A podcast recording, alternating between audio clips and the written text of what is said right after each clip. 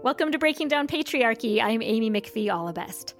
Today, I was talking with my friend Malia, whom listeners will remember from past episodes of the podcast. And we were talking about important family events like funerals. And she mentioned how beautiful it was to see her Tongan side of the family where her aunt had presided as the fahu or the oldest sister in the family. And she mentioned that at these funerals or other family events that the family members of lower status than the fahu would kneel on the ground beside her. And they had these beautiful traditional finely woven mats over their heads. And I was so excited as she was talking because I actually knew what she was talking about because I had just read the book called From Kinship to Kingship Gender Hierarchy and State Formation in the Tongan Islands by Christine Ward Gailey. And I also found it fascinating as I was talking with Malia that she said that every time there's a family event, like a funeral, there's this big family discussion should we do it the Tongan way or the church way?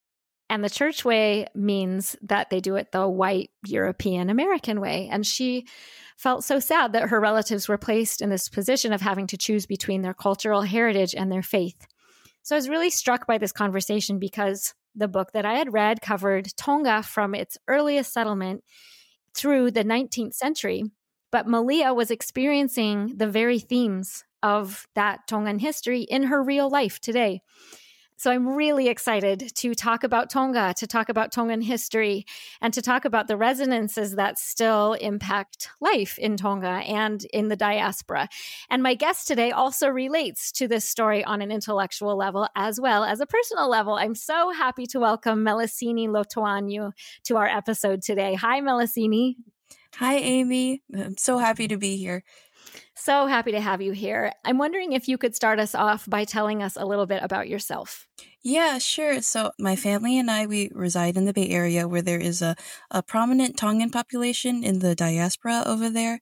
I have a, I have a younger sister who just started at UC Riverside, but I am the first in my family to attend an American four year university. I attend UC Davis. I am an English major and growing up, I went with my dad a lot to the, to the public library. And so I've always been exposed to like books and literature growing up. And I think that early exposure really helped me to figure out what I kind of want to do in life. It made me wonder if I could like be a writer in the future or something. I read so many novels and works, especially about other ethnic cultures and lifestyles written by people of color. And I remember not seeing a lot about Pacific Islanders, about Tongan people. So I've always thought like maybe I could be that voice. Maybe I could be that writer that would could write like Pacific Islander focus stories and I would love to share those stories. I've heard a lot of stories about people in my culture, so I would love to be that voice and be that person that other Pacific Islanders in schools could grow up reading. Well, I hope you'll be willing to share some of those stories with us today on the episode, Meleseini. And as someone also who has read your writing, I am really excited to see what you contribute to the literature of Pacific Islander stories. I'm just thrilled to hear that about your goals. Yeah, I just growing up I heard a lot of stories from my families and my and my relatives. A little bit more about my family, my my parents. My mother grew up on the main island of Tonga. It's called Tongatapu. She grew up in a village called Kolofo'ou, and this is where my grandmother was from, my mother's mother, and my grandfather my mother's father grew up on one of the outer islands of Tonga in one of the other island groups, which I guess you could say is like our provinces for an island nation of Tonga that's made up of like so many other little islands. So my grandfather is from Ha'apai. He's from an island there called Lofanga.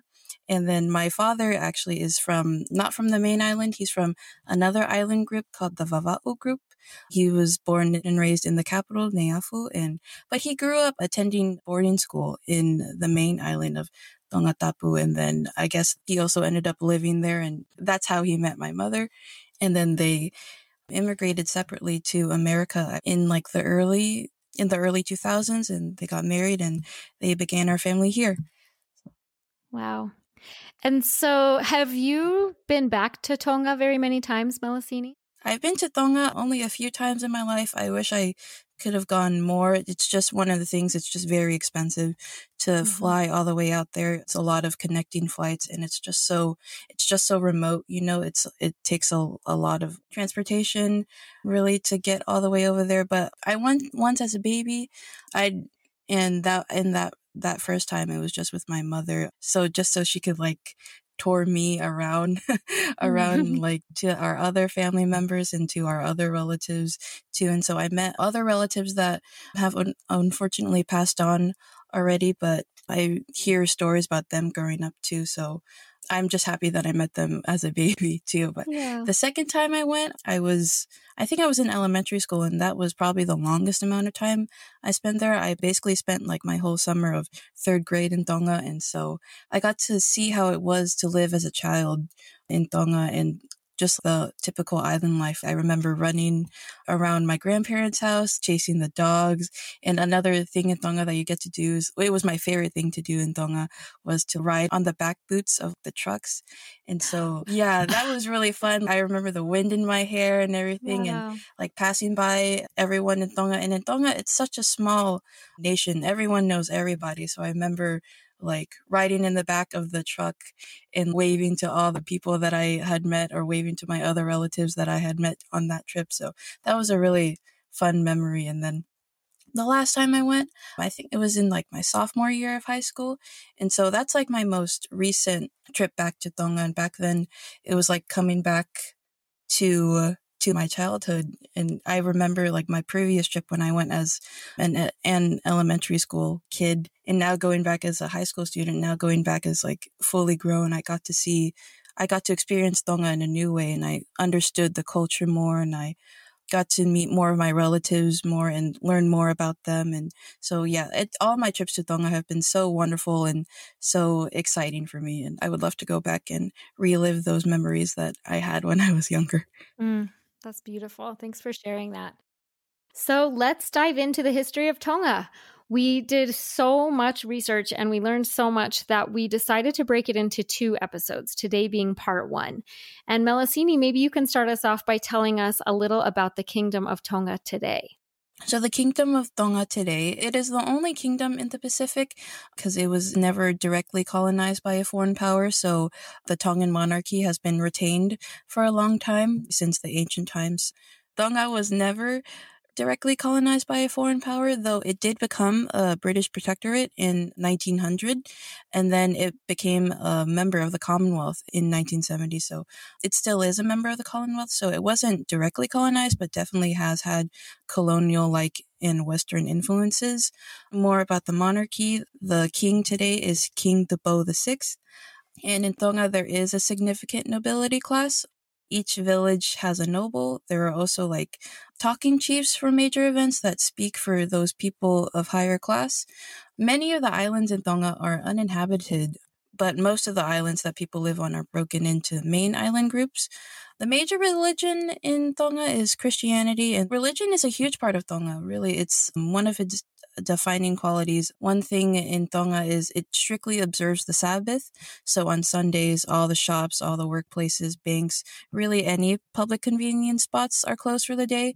Except for churches. On Sundays, you know, you're supposed to go to church and there are a bunch of serious rules to follow, like no loud music. I'm not even sure if like if Tonga allows like flights to come in on Sundays too, so I guess the airports are closed as well. Oh. So, because it's really supposed to be a day of rest and a day to go to church and like just unwind and dedicate the whole day to, to God.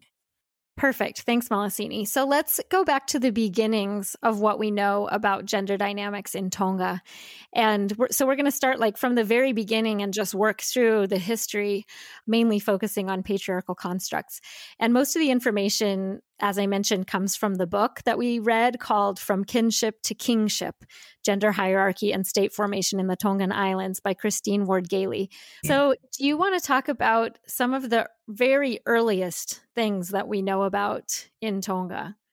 What is known about Tonga before European contact comes from myths, stories, songs, and poems that were handed down orally from generation to generation. So there was no writing system, so anthropologists rely on this oral history for information as well as on archaeological excavations. But what we do know that in around 900 BCE, the Lapita people came from Papua New Guinea. They went exploring in their boats and they reached Tonga. And so the Lapita people made a specific kind of pottery that helps archaeologists trace them in different places. The Lapita people then traveled over in small wooden boats over open ocean to invisible destinations, and archaeologists wonder what might have compelled them to embark on these missions, where it was so likely that they would die before reaching their destination or getting back home. One hypothesis is that Lapitan culture encouraged immigration by younger sons, but not just in Tonga, but throughout the South Pacific, there is a tradition of passing down lands to, to eldest sons. To obtain their own land, younger sons needed to explore. And according to Tongan tradition, the chief Tongan god uh, Tangaloa was a younger sibling who created Tonga while searching for land from a canoe. His fish hook accidentally caught on a rock on the ocean floor, and he was able to pull Tonga to the surface. If the hypothesis is correct, then there must have been some strong sibling rivalry to make someone take a boat to places as far away as New Zealand, Hawaii, and Rapa Nui, which today is known as Easter Island. But that's what they did. There are people in New Zealand, Hawaii, and Rapa Nui that have similar languages and similar traditions, and they all trace ancestry to a few original settlers in Tonga. The main time during which Tongan younger brothers were sailing away to other islands was between 700 BCE to 400 CE, and that time is known as the Polynesian era. That's so interesting. And one thing I thought when I learned that too is that that's what happened with the Vikings too. The Vikings yeah. had a tradition of like handing down land just to the eldest son. And so the younger sons, in order to get land, got in boats and went and found their own land. So that must be a kind of a common human driving mm-hmm. force, right? Behind those seafaring people going to other yeah. places. I thought that was yeah. interesting. So there were a couple of mysteries from history that I thought were really interesting in this part of the book. One was that by 400 BCE, that people in Tonga had stopped producing that pottery that you talked about, Meleseini, from the Lapita people that was so distinctive. And at first, when I read that, I thought, okay, that's interesting. They stopped making pottery, but why does that matter?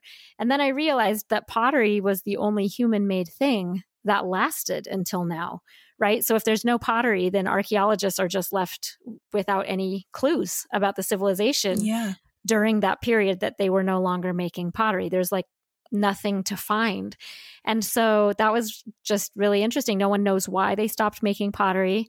They must have just used naturally occurring dishes like coconut shells after that. But nothing can be said with certainty except that the same disappearance of that pottery also occurred in Fiji and Samoa. So that was just if anybody listening wants to solve that mystery, that'd be great. yeah. and then another mystery was something called the long pause. And that was when, after generations of sailing and exploring, people in Polynesia stopped leaving their islands. They stopped sailing. And for close to 2,000 years, they didn't sail anymore. But then suddenly they started sailing again. And that's the setting of the movie Moana. Yeah, yeah. That was so cool. Did you know that already, Meleseini? It's really interesting that that's the setting of the movie Moana. It actually kind of makes me happy too, because I guess like the producers of Disney really did their research. Yeah. And I guess that really represented like our stories of Polynesia really well.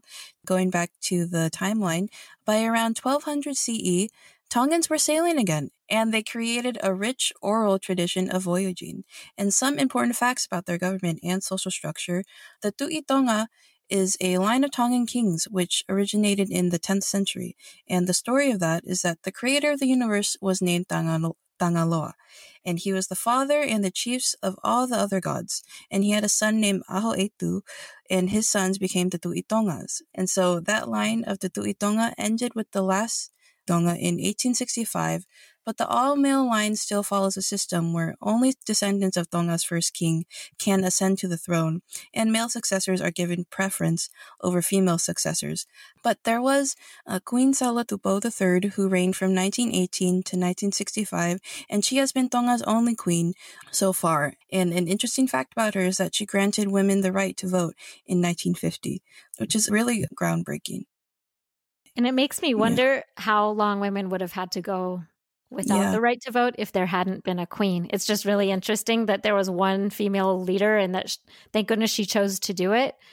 But I don't know if a male leader ever would do it, you know? Mm-hmm. Interesting. Ancient Tonga was patrilineal, which means they trace descent from father to son. And in ancient Tonga was also patrilocal, which means that when a couple married, the women went to live with the husband's family, which I would also say is still relatable in modern times in Tonga today. Husbands outranked wives, and chiefly men were polygynous, which means that they had multiple wives, though non chiefly people were monogamous. Yes, isn't that interesting too? And typical. Yeah. I'm at the top and I think I'm going to allow myself to have many wives, but that's not a privilege for everybody. Yes. Yeah, that's pretty common so those are some of the male centered or androcentric features of the of the culture but at the same time there were a lot of matrifocal elements as well. And here are some of examples of those. So in the royal family the daughter of the tuitonga and like Meleseini just explained the tuitonga was what they called the king. So the daughter of the king was called the tamaha and she was the highest ranking person in all of tonga now, that didn't mean that she could make laws. It's unclear to me actually what she could do. I was kind of looking through the book, like, mm-hmm. that is so cool that she had the highest rank. What could she do? Yeah, she couldn't really make laws, but she had that status of being the most important person in the whole society. And while maleness was superior to femaleness, like husbands did outrank wives, it was a really complex system of who had status over whom because older was always superior to younger and sisterhood was always superior to brotherhood. This is really different from a western concept of status. I had to sit with it for a minute. Like i feel like in american culture that i was raised in like the rank you are, or especially like in other countries where there's a, a very fixed caste system.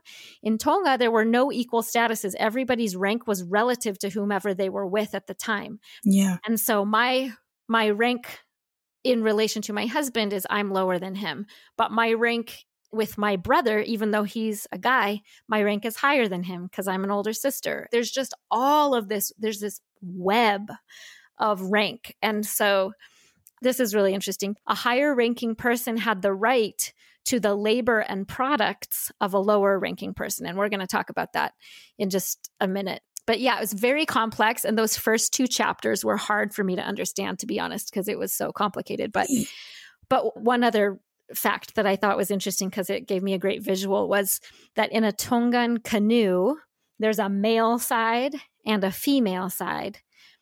And the male side was considered superior to the female side of the canoe. But the high ranking females, I'm assuming like the older sisters or maybe the chiefly females, sat on the male side of the canoe. So mm. it's a patriarchy, but it's complicated. That's the takeaway. yeah. lots yeah. of different things. So, mm. I think one of the most prevalent features, and this is what we opened the episode with today, was Malia talking about the Fahu system. So, Meleseini, I would love you to explain what the Fahu means. Yes, one of my favorite things about Tongan culture is the Fahu system. And your Fahu is your father's oldest sister. And so your father's old, oldest sister is called the Fahu, and your Fahu is technically supposed to be like the most important person in regards to you in the family. Fahus, your father's older sisters, have the highest rank in your family, meaning that she always must be treated with honor and respect all the time. Your Fahu has so many like duties over the family. Sometimes she can like arrange your marriages or name your first child, or sometimes she can adopt children from her brother's side. So I'm the oldest sister in my family. So I would preside over my brother and his wife. And then would all of us preside over him or just the oldest one?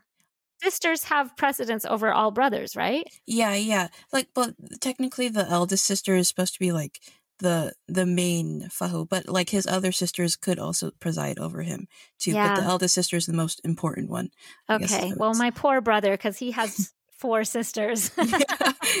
I was just thinking, okay, so in my family, if my husband doesn't have any sisters, right? Or no? Oh, oh, yes, yes, yes. Well, technically, since your husband doesn't have any sisters, your children wouldn't have a fahu technically. They wouldn't have a fahu who's their father's sisters. But if your children's father has female paternal cousins, they could also be considered a fahu to your children, since in traditional Tongan culture, cousins are considered your siblings. There's not even a word for cousin in Tonga because you would describe your cousins as your brother or sister. That is so interesting. Okay, well then I would be lucky because his paternal first cousins are really cool. I would be totally fine letting Jessica and Tara and Holland and Kelly be my bosses. So that's great. And mm-hmm. the Fahus for my kids. Oh, I didn't know that. That's really cool. Okay. So again, it's like this complex interplay of rank, right? Because yeah. at the same time, even though like I would be Fahu in my nephew's lives, like my brother's kids, my husband would still outrank me. And so that's really interesting. I and I wonder how that would feel for girls if to go from having high status in childhood knowing like, "Oh, I'm a sister. I have status." But then when they get married, then they have lower status than their husbands, and especially if they're plural wives because we talked about that some of the chiefs had many wives. I wonder if that would be hard to like you would almost feel like you lost rank as you got older in some circumstances, but I don't know. But here, some of the things that we thought were interesting, the, the ways that sisters presided over their brothers' families were really interesting to me. Mm-hmm. Yes. So, well, the fahu is the father's eldest sister, but if your father has multiple sisters, the other sisters would be called the mehikitanga. And so the other mehikitanga could also arrange and veto their brother's children's marriages. So I or any of my three sisters could arrange the marriages of our brother's kids. Or if m- our brother and his wife were like, we want our our son to marry this person, we could be like, eh, no, we veto, mm-hmm. right? Yeah, yeah. That's that's a lot of power, and I think that's really interesting because I was remembering from the creation of patriarchy, Gerda Lerner said that one of the most powerful controls in a society is the the power to decide who marries whom. And that's a big feature of patriarchal societies that, that is that men always arrange the marriages. Yeah. and in the fahu system it sounds like women could not be as easily used as pawns to in marriage contracts to increase the men's power like by forming alliances with other men there's a there's checks and balances against that I would say women were a lot more involved with the arranged marriage, if there were any arranged marriages in the village and in the families. Yeah, that's yeah. that's so interesting. And I'm just going to read a couple of things from the book that talk more about what power the Fahu has. The Fahu could curse her brother's wife or wives with infertility. She could adopt her brother's kids if she wanted to. She could command the labor and products of her brother's spouses. So, like, I want that food, mm-hmm. then they have to give it to me, or I want a blanket, they have to give it to me if I'm the Fahu. So, the Fahu system was, again, a successful counterbalance to all the patrifocal parts of the culture. A son who was set to inherit his father's status and his father's title could be challenged by his sister. But at the same time, a wife, again, was supposed to defer to her husband no matter how high her personal rank was, or whether she outranked her husband. Like if she was from a chiefly family, she would still be presided over by a husband. And it was even said that, quote, the husband was fahu to the wife. End quote. And this, again, I should point out, this is all pre Christian Tongan culture. So this is like a long time ago how this was. So it may have evolved since then. Yeah, in modern life, the Fahu system is still a pretty big staple in Tongan culture. at the end of the day, it all comes down to love and respect between all the family members and also uphold the culture because it's really a staple in our culture today is to honor the, the women in our families. Mm, yeah. That's so beautiful. I love that. So, the next thing we wanted to share in the pre European Tongan culture is the division of labor before Europeans arrived. So, one interesting thing that's different from my lived and observed experience in my life is that it was a person's rank that was the primary dimension of the division of labor. So, and again, rank was determined by a lot of things age and place in the family. So, it wasn't just men do this and women do this. And another thing that was interesting is that all specializations were part time. So if you cooked, if that was your specialization, or farmed, if you farmed the yams, which was a really important crop, if you were a fishing person, if you were a builder, all of those specializations were part time in your daily life. And one quote from the book said that everybody knew how to cook and everybody knew how to till the ground to a tolerable degree. I thought, wow, that's that is so practical and important, right? That everybody could be self sustaining and keep themselves alive if they needed to, of all genders. Another interesting thing was that there was what was called the Tua class, which Europeans would have translated as peasants. That was kind of the lower class in the society. Their jobs were fishing and horticulture and craft production like crafts that you would just use for practical purposes. And in times of war, the Tua men, so these were again the peasants, they would fight. That was their job. If there was a war, then the men would fight. But sometimes women went along to care for their husbands or brothers, or the women would guard the war canoes when they weren't being used. And there's a record of one war that listed 5,000 men who were fighting and 1,000 women who were also fighting. So it wasn't unheard of for women to fight as well. Another feature was that men of the chiefly caste didn't work. So I thought that was again like yeah, humans must just be like that. They get to the top of the chain and they're like, I think I want a lot of women and I think I don't want to work. That's mm. like, again, must be just a human thing. But this was one of the coolest things that I thought that I learned in this book is that women's job, especially of the chiefly caste, was that they made ceremonial and meaningful objects. And these were called the koloa, these objects. These were valuables. And the way the book stated it was that, quote, all things made by women were considered koloa. Yeah, the word koloa now it's okoloa now it's uh, used to describe like the gifts that you would give the the Tongan gifts that you would give to people. Usually the koloa is like well now it's it refers to like blankets and mats that you would give to families and people you're respecting or the people who you're celebrating.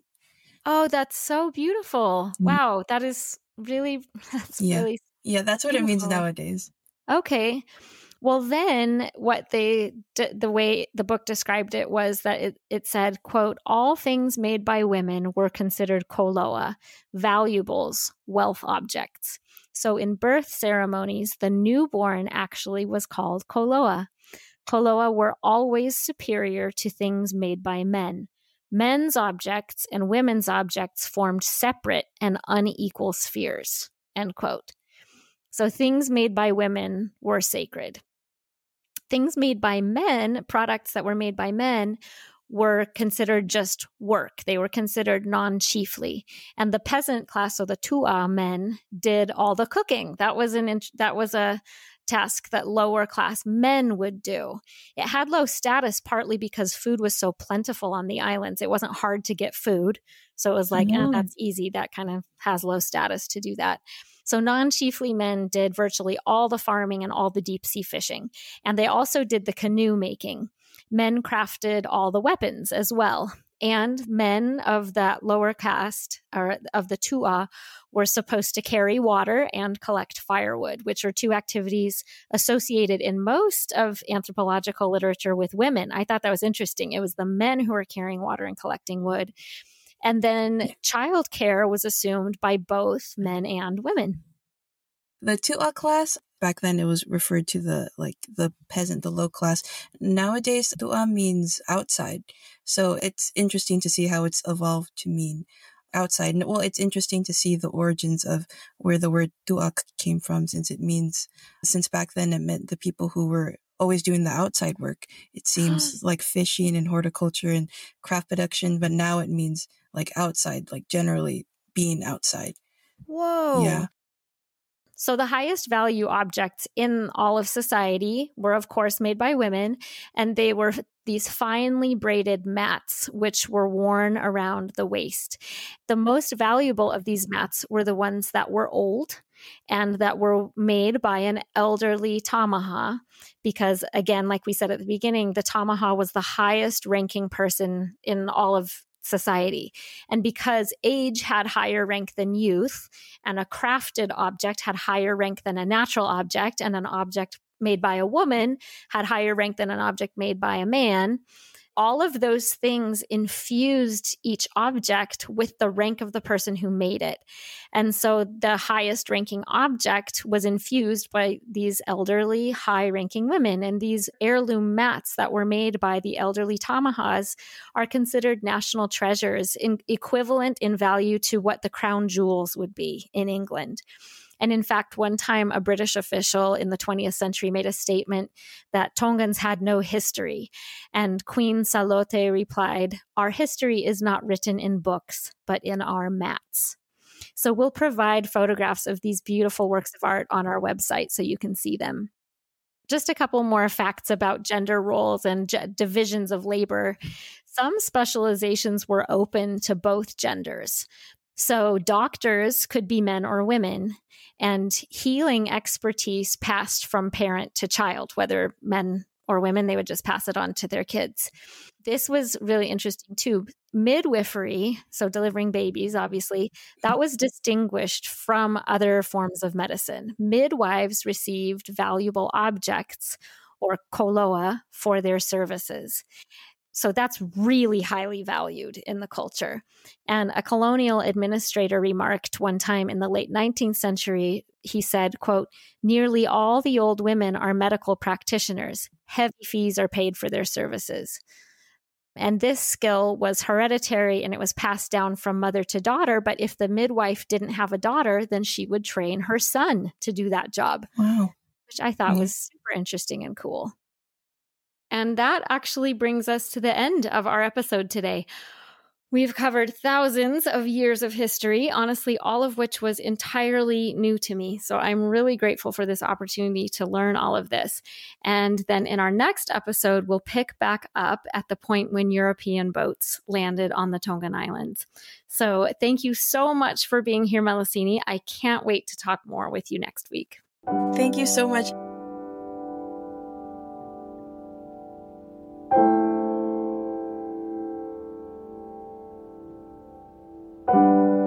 Before I go, I'd also like to thank Sam Rose Preminger for our production, Brianna Jovan for our editing, and Lindsay Allabest for our social media. And thanks to all of you for listening. As always, you can head over to our website at breakingdownpatriarchy.com and our Instagram account at bdownpatriarchy for additional content and resources for today's episode. And if you'd like to help support the podcast, please consider sharing it with others, posting about it on social media, and leaving a rating and review on Apple Podcasts. That's all for this week, but be sure to join us again next time as we continue to become more educated, informed, connected, and active on breaking down patriarchy.